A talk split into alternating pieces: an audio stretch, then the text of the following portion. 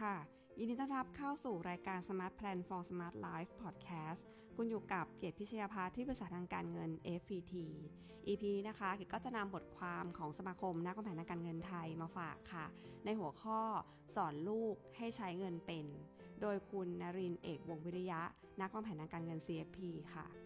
เคยมีงานวิจัยชิ้นหนึ่งในประเทศอังกฤษนะคะ ได้ทำการสำรวจพฤติกรรมการใช้เงินในการซื้อของใช้ประจำวัน แล้วก็ สินค้านะคะ ฟุ่มเฟือยต่างๆ พบว่ากลุ่มตัวอย่างเนี่ยกว่า 50%นะคะ ยอมรับว่าตัวเองเนี่ยมีไลฟ์สไตล์การใช้เงินเหมือนพ่อแม่และผู้ใหญ่ในครอบครัว สะท้อนให้เห็นว่าพ่อแม่และผู้ปกครองเนี่ยเป็นต้นแบบที่สำคัญนะในการสร้างนิสัยแล้วก็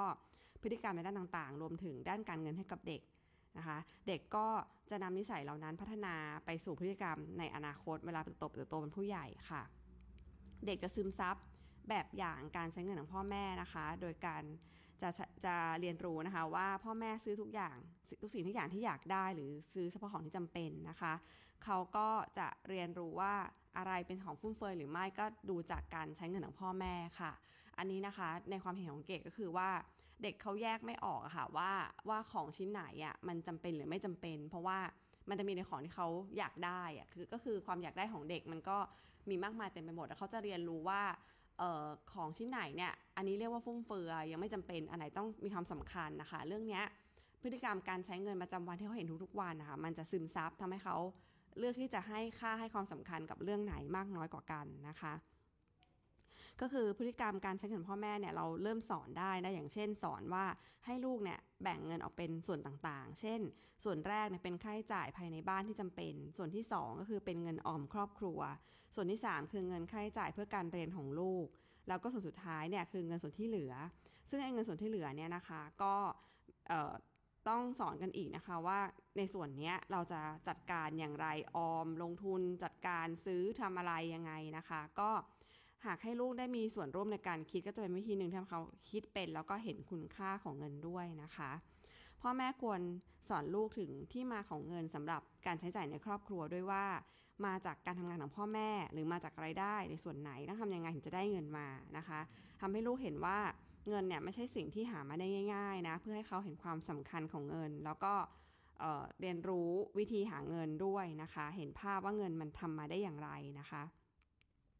ก็สิ่งเหล่านี้นะก็จะเป็นพฤติกรรมในอนาคตของลูกที่สำคัญทีเดียวค่อยๆ ปลูกค่อย ๆ ฝังนะคะ ในในการเรียบเรียงวิธีคิดความเชื่อหรือ หรือการตัดสินใจของลูกนะคะ ช่วงเวลาที่กำลังใช้เงินเนี่ยเป็นช่วงเวลาที่สอนลูกได้เป็นอย่างดีเลยอะคะ่ะว่าเราอยากให้ลูกเป็นแบบไหนนะคะ ก็คือระหว่างการตัดสินใจใช้เงินแต่ละแต่ละเรื่องแต่ละครั้งเนี่ยให้เขาเห็นด้วยว่าสะท้อนให้เห็นว่าบทเรียนในการใช้เงินให้เป็นเนี่ย มันต้องใช้เงินยังไงนะคะ เราสามารถสอนเรื่องเงินได้นะตั้งแต่วัยก่อนเข้าเรียนนะคะ การสอนลูกให้รู้จักที่มาของเงินแล้วแบ่งเงิน แล้วตัดสินใจใช้เงินให้เป็นเนี่ยสามารถปูพื้นได้ตั้งแต่วัยเล็ก ๆ ของเขาเลยนะคะ ก็ถ้ายังสอนด้วยคำพูดไม่ได้เพราะเด็กยังเข้าใจภาษาไม่ดีนะคะ ก็สามารถสอนโดยพฤติกรรมได้ตัวอย่างนะคะ เช่น การออมเงินนะถ้าสอนเรื่องการออมเงินเนี่ย ก็ให้ออมเงินใส่กระปุกออมสินใบใสๆนะคะ ที่ช่วยให้ลูกเห็นว่าเงินเนี่ยมันเพิ่มขึ้นจนค่อยๆเต็มกระปุกนะคะ ยิ่งใส่มากก็ยิ่งเต็มเร็วนะ ดังนั้นเนี่ยเมื่อมีการใช้เงินก็ให้ลูกรู้ว่าของแต่ละชิ้นที่ลูกซื้อมันมีราคาเท่าไหร่ แล้วมีผลกับเงินในกระปุกที่ลูกเก็บออมมาอย่างไรนะคะ ตัวอย่างเช่น หากลูกอยากได้ของเล่นชิ้นใหม่ก็ให้ลูกเนี่ยใช้เงินในกระปุกซื้อ ลูกจะเห็นว่ากระปุกไม่เต็มสักทีนะคะ เงินในกระปุกก็ลดลงไปด้วยนะคะ ก็ ปริมาณเงินในกระปุกมันก็จะบ่งชี้ได้ว่าถ้ามันยิ่งมากเนี่ยเขาก็ยิ่งสามารถเออจะซื้อของที่มีมูลค่าที่มากขึ้นได้ด้วยนะคะ เด็กอาจจะยังไม่ค่อยเข้าใจความมากความน้อยเนี่ยก็ต้องค่อยๆ สอนโดยการเปรียบเทียบเป็นเป็นภาพมากกว่านะคะ การตัดสินใจเลือกกับโอกาสที่จะเสียไป ก็ลูกต้องตัดสินใจว่าจะนำเงินไปใช้กับเรื่องอะไรนะคะ ตัวอย่างเช่น ถ้านำเงินไปซื้อเกม ก็จะไม่เหลือเงินสำหรับการซื้อรองเท้าคู่ใหม่ เขาก็จะรู้เรื่องของ ของการขาดแคลนทรัพยากร แล้วก็การเปรียบเทียบนะคะว่าถ้าเกิดว่าของการเสียโอกาสนี่แหละว่าถ้าซื้ออันนี้ก็จะไม่ได้อันนั้นอย่างเงี้ยนะคะ การได้เงินจากการทำงานนะคะ ก็อาจจะต้องประยุกต์ให้ลูกเนี่ยรู้จักเรื่องของออแรงของพ่อแม่ด้วยนะ ที่ลูกพ่อแม่เหนื่อยยากมาทำงานหาเงินเนี่ยก็จะช่วยให้ลูกเนี่ยรู้จักกระตันยูนะคะ รู้จักคุณค่าของเงิน เพราะว่าเงินส่วนหนึ่งที่ใช้ในครอบครัวทั้งค่าใช้จ่ายจำเป็นทั้ง การใช้ชีวิตต่างๆเนี่ยมันต้องแบ่งไปเป็นค่าเราเรียนลูกเขาก็ต้องรู้ว่าไอ้ค่าเราเรียนที่เขาต้องต้องจ่ายไปการในการเรียนหนังสือของตัวเขาเองอะ่ะมัน